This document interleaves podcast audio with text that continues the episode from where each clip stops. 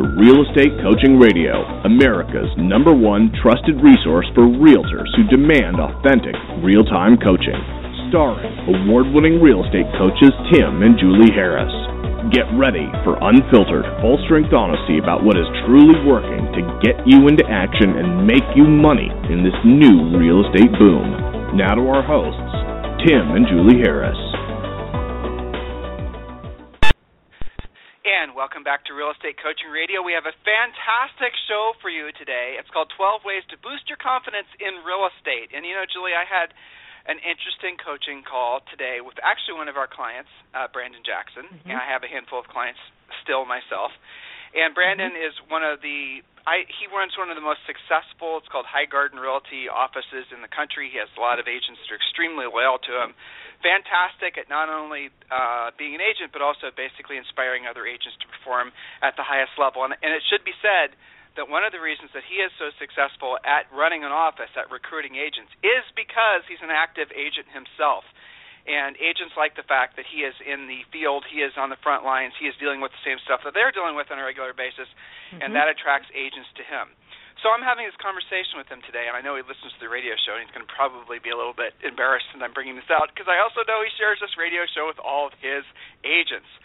And one of the things I noticed was is that he was not really taking it into the end zone on every opportunity that he had. So there would be situations where he basically wouldn't follow our complete um, you know pre-listing pack. He wasn't following complete listing presentation. He was treating um, he was hmm. basically trying to make the situation determine how he was actually going to proceed with the seller. And he was uh, in other words, he was basically not following the system. He was not doing what we were supposed to do on you know in hmm. treating all sellers the same. And I brought out, I asked him why, and he said, well, in some cases, you know, he actually said this, and I thought it was honest, and I appreciate it, and I'm going to share it with all of you. He said, especially with for sale by owners, which we call unrepresented sellers, he said sometimes he feels awkward because he walks into these sellers' houses and he feels, well, in the market in which he's selling, very hot seller's market, and the price range of, say, said FSBO, he feels like the seller could sell the house themselves, and he feels a little disingenuous trying to get that seller to sign the contract, a little disingenuous trying to get that seller to commit to him. Now, I will give him, on the surface, I'll give him credit for being uh, trying to do what's best for the seller. I'll give him credit for doing what's ethical and honest. Okay, so there is that. But the flip side to it is he's partially right. Maybe the seller could have sold the house themselves for the same price. But that's not the only value that he brought to the transaction. I mean, everyone in this market certainly uses a home inspection as another opportunity to renegotiate the contract. And then there's all the other little miscellaneous handholding things that go along in the process to get a deal closed. And he was not actually seeing the whole picture. So, so what if a seller could sell the house for 300 and he could sell it for the same price? He wasn't necessarily going to be able to net the seller more off the list price, but when you factor in all the added hassle, when you factor in all the added, you know, little negotiation things that come up during the closing of a transaction, he was offering the seller tremendous value. But the lingering thought in his head of the well, I can't necessarily sell it for more than for sale by owner in those few select cases was actually preventing him from closing on. So he wasn't treating everybody the same. So what I suggested, and I'm suggesting this to all of you guys, is you do not have a listing presentation for your neighbor. You do not have a listing presentation for your friends. You do not have a listing presentation for the for sale by owner. You do not have a listing presentation for your rabbi, your pastor, your preacher. You have the same approach to every single seller you ever come in contact with. When you uh, start taking for granted, you know, pivoting to talk about centers of influence and past clients, when you start taking for granted that the centers of influence and past clients are just going to list with you because they love you, because you're friends, because you guys go to soccer games or whatever, and so in those cases, you don't have to follow the procedure, follow the process of the pre-listing pack and the listing presentation and helping them understand the process. When you take their business for granted, that's when they list with somebody else. So Brandon and everybody else, follow the process. Do it the exact same way every single time because then you start getting consistent results. Otherwise, it's impossible for you to go back and sort of triage why you didn't get this listing or that listing because, you know, on a coach when you're working with your coach, and the coach asks you, well, did you send out the pre-listing pack? Yes. Okay. Did you send out the pre-listing pack with all the pages that are part of Real Estate Coaching Essentials, or did you send out your version? Well, I sent out my version. I changed this and I changed that. Why did you change this and change that? and you know what was the ram what are the ramifications of having made edits and alterations? Well, sometimes they're bigger than you think. You know, same thing with the listing process. Did you use the Sharpie close? Coaching clients, you know what that is. Did you follow the whole entire listing process where you walk through the house and you start walking through with the digital recorder and you go through all that? Again, coaching clients, you know what I'm talking about. If you're just doing that here and there and you're not doing it every single time, don't be surprised if you're not taking very many listings. Be consistent, be a professional. When a surgeon goes in to do surgery, when a pilot goes in to fly the plane, when any professional is about to engage in what you're pay, paying them to do, they follow a procedure, they follow a checklist, they do the same thing every single time. It becomes uh, so, you know, they become so efficient at it, they don't even have to think about it. All of you have to get to that level. That is called being a true professional. That is called, you know, in essence, that's what being a listing agent's all about. You know, take your skill set to the next level and don't become complacent about it. Keep on pushing it higher and higher and higher. All right, so there's that. Julie, do you have any thoughts about that? Well, I know you, you, know what I was thinking. Yeah, all the time. It's all like all these special elaborate rules that are applied in certain situations. No.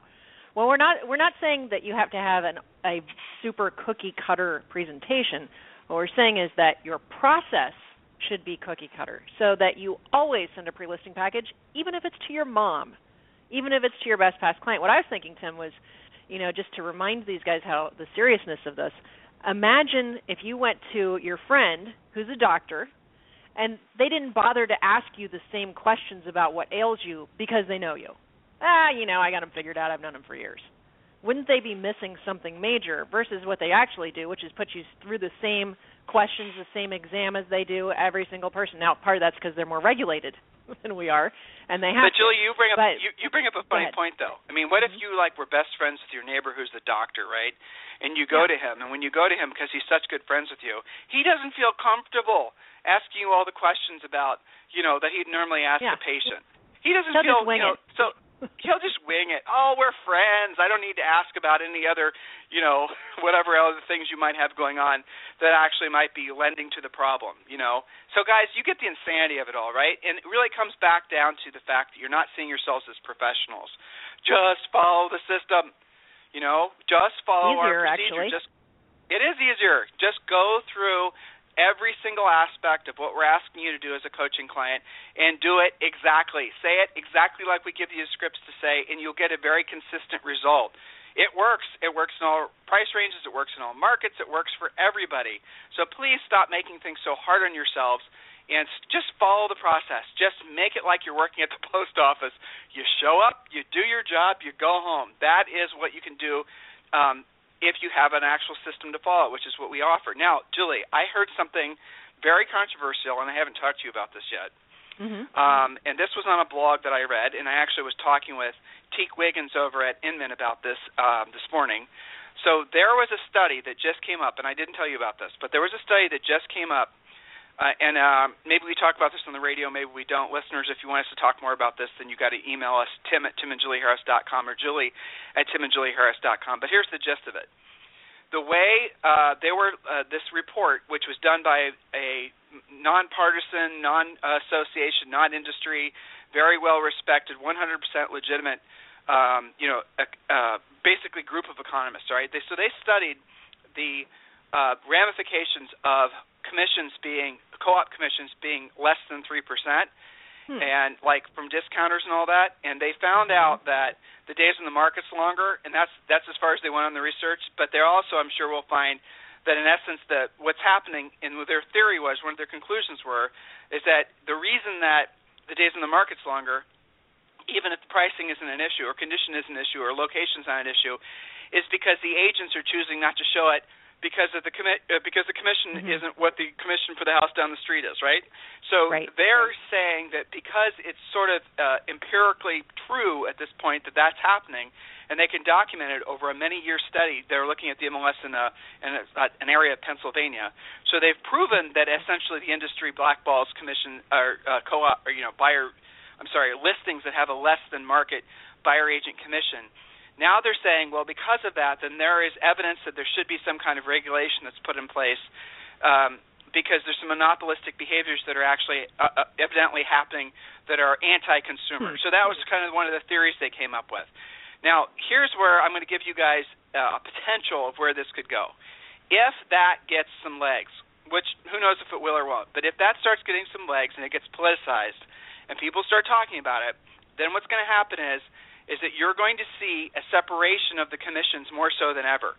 So you will see very quickly if that starts becoming an issue, if that becomes if all of a sudden there's regulations that are starting to, you know, if people believe that there's going to be laws passed or, you know, whatever, whatever. Like there have been in other industries that have operated like ours does in the past, where there's a cooperative a commission sharing type thing. So if that actually happens, what will happen is buyer agents will have to start um, justifying their commissions to the buyers, and the buyers are going to have to start paying the buyers agents commissions directly.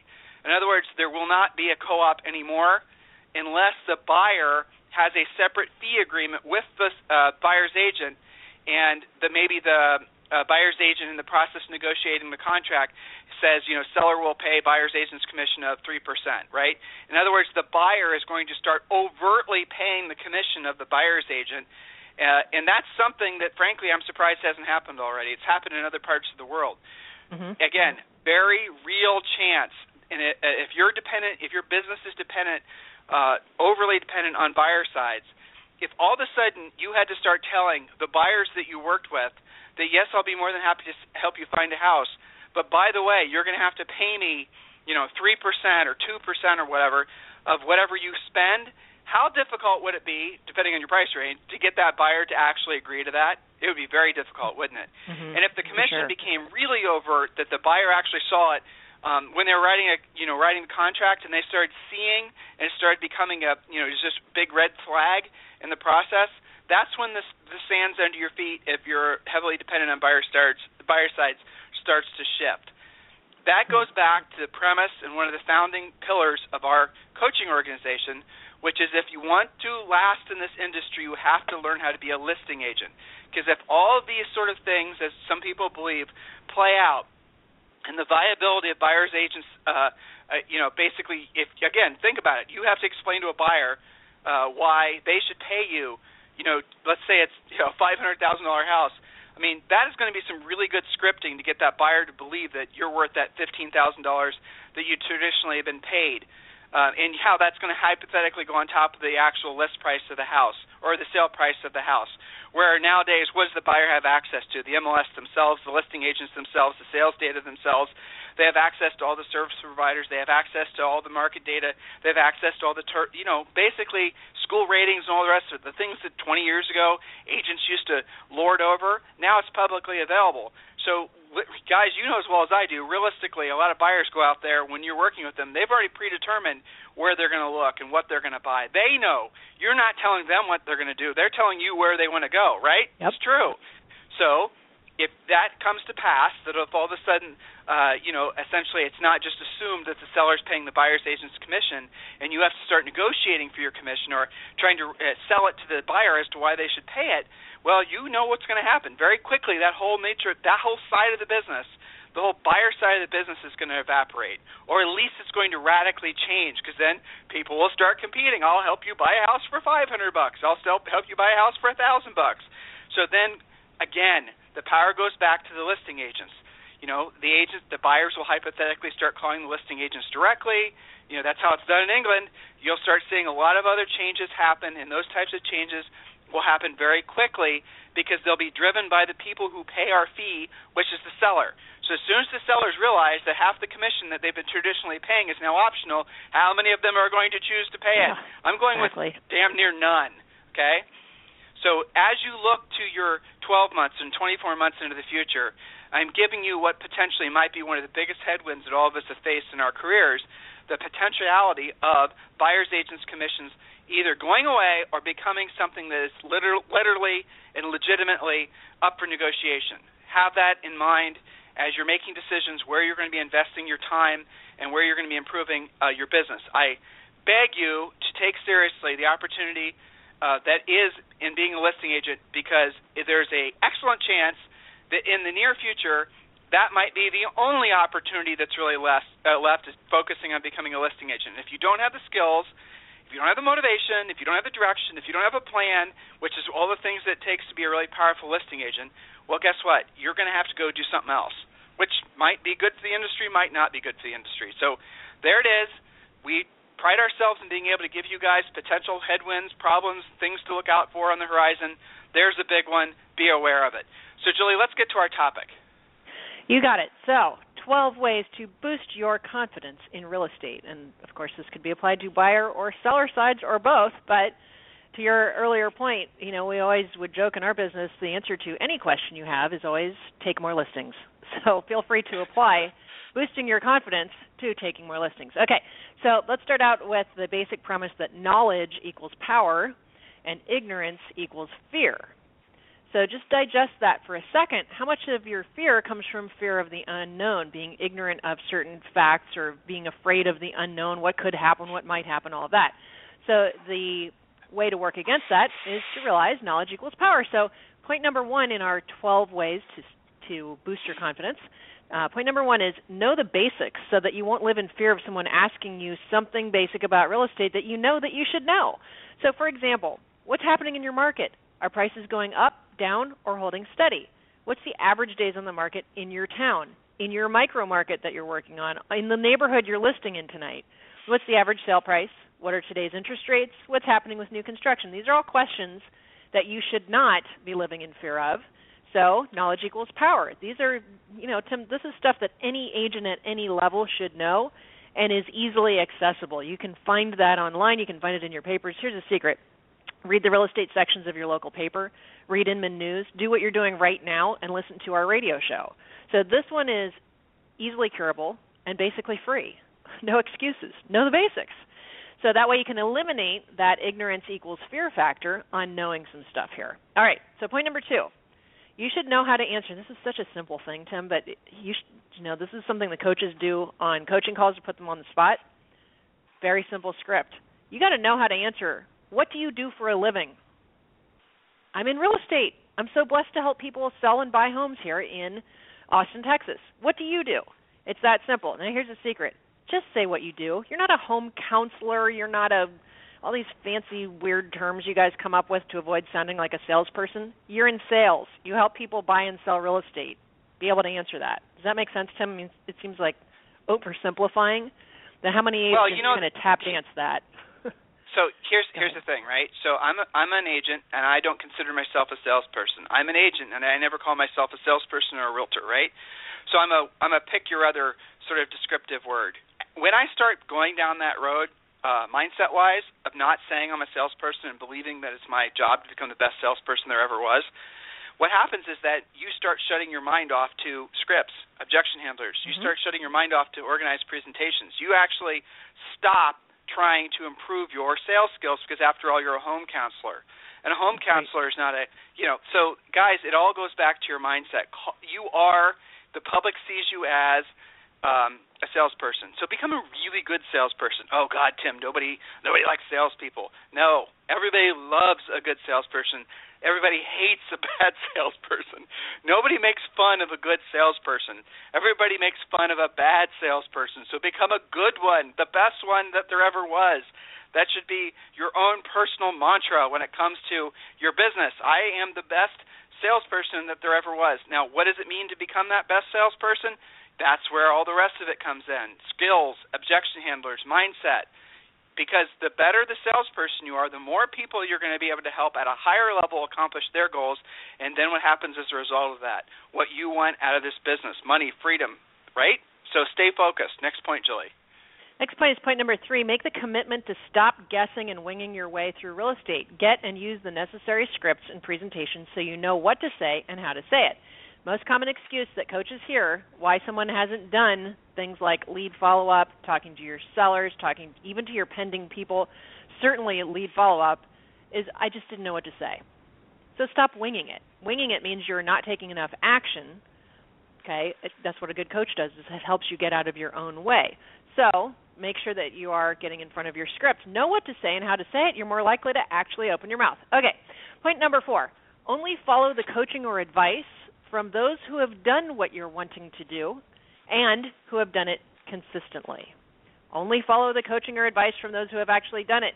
That means if you're walking into a free coaching session in your office, you need to know what is the background of that person and should you even be paying attention to them one iota. So, secret, your free coach is probably free for a reason. Ask key questions of who you're trusting with your education. Just makes sense. You would do. You guys are great at doing that on uh, other things. So why wouldn't you vet the people who you're trusting to your education? You should. Point number five: focus on the accumulation effect. Success in real estate happens hour by hour, day by day, not all at once. You are self employed or self unemployed daily, depending upon your actions. The more consistent you are, the faster you'll get there. So if you're having cash spurts, it's probably the result of work spurts versus cash flow, which are the res- which is the result of the accumulation effect. And I know that frustrates some of you guys, and you don't really want to hear that it's it's hour by hour, day by day, and you have to accumulate all of that effort. I can't fix that for you, other than to let you know that the more you do it daily, the more days in a row, the shorter it takes. It's fighting it that takes forever. So focus on the accumulation effect. If you're looking to build confidence, do it on a daily basis by taking the action on the things that actually lead to a paycheck. A lot of you guys are good at creative avoidance on that particular topic. Point number six this is a big one, Tim. Understand that only you expect yourself to know everything. We're talking about confidence building here. You're the only one that expects yourself to know everything all the time about real estate. This is a specific issue. A lot of different personality styles, but especially with our analytical and amiable people who live in fear of conflict. So learn the script, when somebody asks you something, puts you on the spot, and you don't know the answer, that's a great question. I'm writing it down so I can get you an answer by this evening. What's the best way to reach you then? Versus feeling like you have to BS your way to an answer and then backtrack later. Know your but basic Julie, stuff. That, we talked about point number right. one. Go ahead. Well, yeah. isn't that perfectionist tendency just basically another form of procrastination, which is the kissing cousin of just being lazy? Well, it is, but it comes in many forms, right? So they'll try and use that as an excuse. I've got to be perfect at it. I got to get better with my scripts before I, you know, dip my foot in the pool.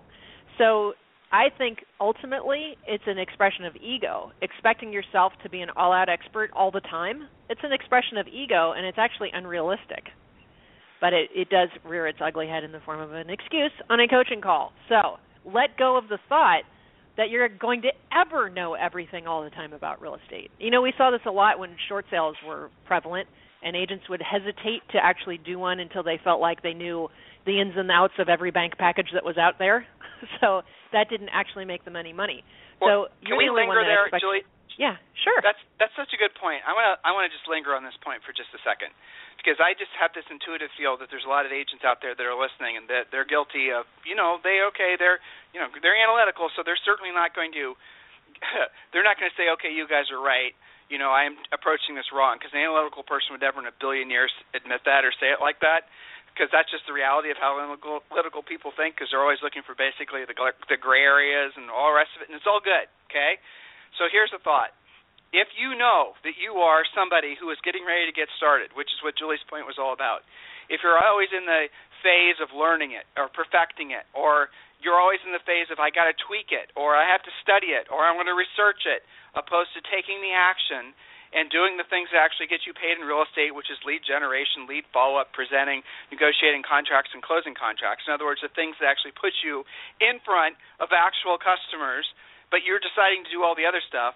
So someone's in that state. You've had droves of coaching clients like this. Our coaches themselves have to help agents move past this sort of, you know, elegant procrastination method that analytical people have a tendency to do. Julie, what advice would you give to people if they're willing to be introspective and admit that that's their malady? Well, I think you just have to let it go that you're not. It's actually impossible to know everything about real estate all the time in every situation. It's impossible. It's not going to happen. Let it go. let's just say for a second that you did get to that point. Don't you think all the rules are going to change on you immediately anyway? Look at what's happened with the closing rules and all the changes there, and how that's Frank, shaking yeah. things up. Okay. Well, but if I'm so stuck in the mud, just let it go. if I'm stuck in if I'm stuck in the mud as an analytical person and I'm not taking action, or I'm not taking enough actions to move the needle, and I'm looking for in typical analytical folks will start to look for external reasons why they're not taking actions. In other words, they don't want to be introspective mm-hmm. and say, sure. okay, it's just because basically I'm stuck in the mud, right? Again, getting back to ego. Mm-hmm. Let's just keep it real here, guys. Yeah. So, Julie, when they have that particular, they've come, you know, okay, I want, I get it. That might be me. I want to take actions. What do I do? Mm-hmm. So, in those steps, in those in those times, if you know that's you or you suspect it might be you, and you're just not moving forward fast enough, even though and you know you're you know somebody who has at this point enough skill that you're probably going to be just fine isn't the reality a simple like maybe two or three things that they do every single day or one thing that they do every single day just so sure. they can start building momentum so so like if you're stuck in the mud if you know that we're describing you or even partially describing you um, and you're obviously if you your coach will work you through it so just let your honest with your coach. You know, use your coaching call as a confessional and say, "Listen, I know that I'm not moving forward fast enough because I realize that I'm spending too much time getting ready to get started." And you know what Tim and Julie said on the radio show. That's me. Okay, great. So your coach will work you through that. For the rest of you who have not become coaching clients yet, which I'm confident all of you will, here's the thought for you set aside like have a minimum standard of maybe doing one two or three things every single day at the highest level and they don't have to be really hard things. Just things that when you're looking back upon at the end of the day, you'll be proud of yourself for having done. If you feel like your day never ends, that it runs 24 hours a day, and you never really get anything done, it's because you probably don't get anything done, and probably because you don't say, "Okay, workday is over." So what I'm suggesting to you is, if you are in if you are in that state of uh, not knowing what your next step is, Julie, what are the two or three things that virtually every agent can do every single day that, when done on a regular basis, builds momentum and starts breaking them free of this, you know, imprison, this self-imposed imprison, imprisonment that they find themselves in? Well, I think the number one thing every agent should do, I don't care whether your scripts are not polished yet or what stage you're in. So, note to self: learning your scripts extra helps analytical types because they get really good at it really fast, probably better than anyone. But mm-hmm. ultimately, you have to do relentless, urgent lead follow up. I don't care if you don't feel like it. If somebody has raised their hand wanting your help, that is an well, what if they don't have any minimum leads? standard. If they, they don't have, no any leads, leads, then obviously they got to get cracking. Actually, communicating with people, not being a secret agent. So usually, what we do is we set them on up on three to five center of influence types of events if you're really nervous talking in front of people, sign yourself up for Toastmasters. That'll cure you quickly because you'll be forced to do it. So put yourself into situations on purpose that make you uncomfortable because guess what? That's also where the money is, since most of your colleagues are also uncomfortable doing those things. So and for a minimum standard, down. when you do have leads, you do your lead follow up. If you don't, you've got to get out there making your you know growing your center of influence list at a very basic level. So, for example, you might have the rule for yourself that every single day, hell or high water, you're going to have uh, you're going to make three contacts, and those three contacts can be with your friends.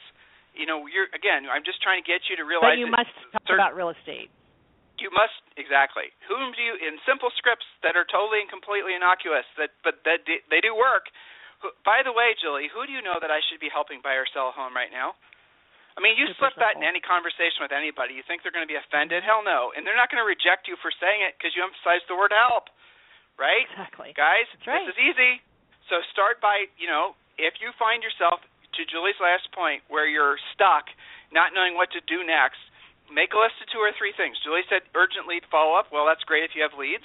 You want to go in, well, hey, coaching clients, have our 90 day massive action plan or sometimes we call it your survival plan, depending on what your situation is.